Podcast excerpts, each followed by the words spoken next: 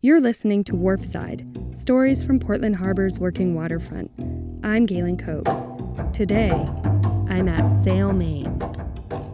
We are we are right next to the Eastern Prom on Casco Bay. Pretty much probably the most prime piece of land in Portland. That's Griffin Gent, a longtime student and instructor at Sail, Maine. On a foggy day on Portland's waterfront, I'm trying to stay out of the way as Griffin and the other Sail, Maine instructors prepare for the last sail of a two week course. There are teenagers and kids under the age of 10 scrambling to put on sunscreen and life jackets. Some kids we start at six and seven years old.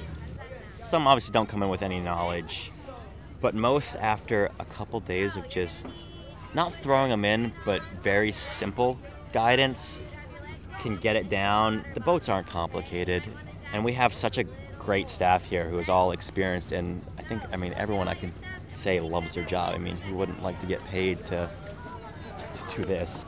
I'm tagging along with instructor Bridget Roof, who's in charge of a fleet of adolescent sailors.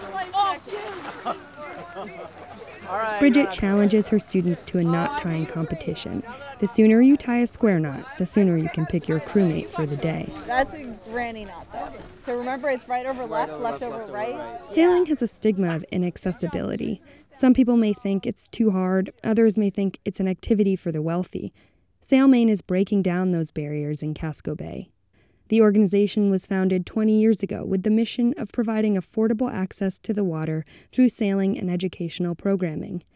Last year, Sail Maine gave away $55,000 in scholarships to local youth to get them out sailing. I mean, sailing's not cheap, and it's it's great to be able to get everyone we possibly can out here. It's we don't we don't you don't want to limit someone because they don't have the money and don't have the means to, to be able to do something. That's not fair and that's not fun. I mean, this is I look at the face of all these kids and they're they're spending two weeks sailing and swimming on Casco Bay. It's pretty awesome.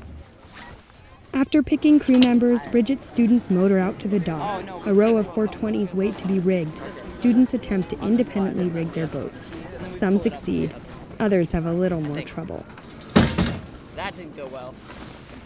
But once the sailboats are all inspected for proper rigging, the students are sent out into the harbor. Yeah, one, two, three, go. We try to stay out of the channel um, because, again, this is a working waterfront. There's tankers, there's fishing vessels, there's, tug- I mean, everyone is going in and out. It's a big operation. The instructors corral students with motorboats, and at this stage of the sail session, even the youngest kids are able to set out on their own. A whole bunch. We just have three different types of boats for kids. Uh, it's called the Cape Cod Frosty, which is a wooden boat that are all the colorful painted ones. Opties, I like to refer to them as bathtubs, but they're square boats that are pretty much from the age of like eight to, I mean, you can, as long as you're small, you can sail them to 16, but it's mostly eight to like 13 and then 13 up is the 420s, which are 4.2 meter two person sailboats. And there are J22s, used for Sail Maine's Friday adult social sail and Wednesday night racing. Even after only two weeks, the students are confident on the water. They're all grinning and making jokes as the instructors tell them where to go.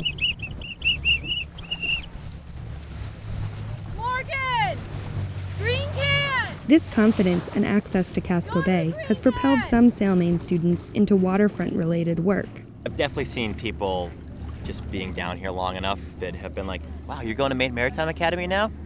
Good for you!" But I never, never thought you'd ever go there, and it's awesome to see. And it's awesome to see when they, if they ever come back and start working on the waterfront. As for Griffin, he'll be going back to SMCC this fall, where he's studying marine science. Sailing has, and the ocean has had a massive impact on my life. I know, I love this place. I, and I have friends that are now working office jobs, and they might be making more than me, but I'm not sure I'd trade this for anything. We have people working here that for the past two or three years, I'm not going to be here next year. Well, you're still here. So, and now I was one of them. I was. I'd be like, I'm gonna, I'm gonna get a, I'm gonna get an adult job at some point. But no, I'm 22 years old. This is uh, pretty awesome. So. Three, two, one. Three, two, one. Wharfside Stories of Portland Harbor's Working Waterfront is funded by the Waterfront Alliance and Casco Bay Estuary Partnership. Thanks for listening.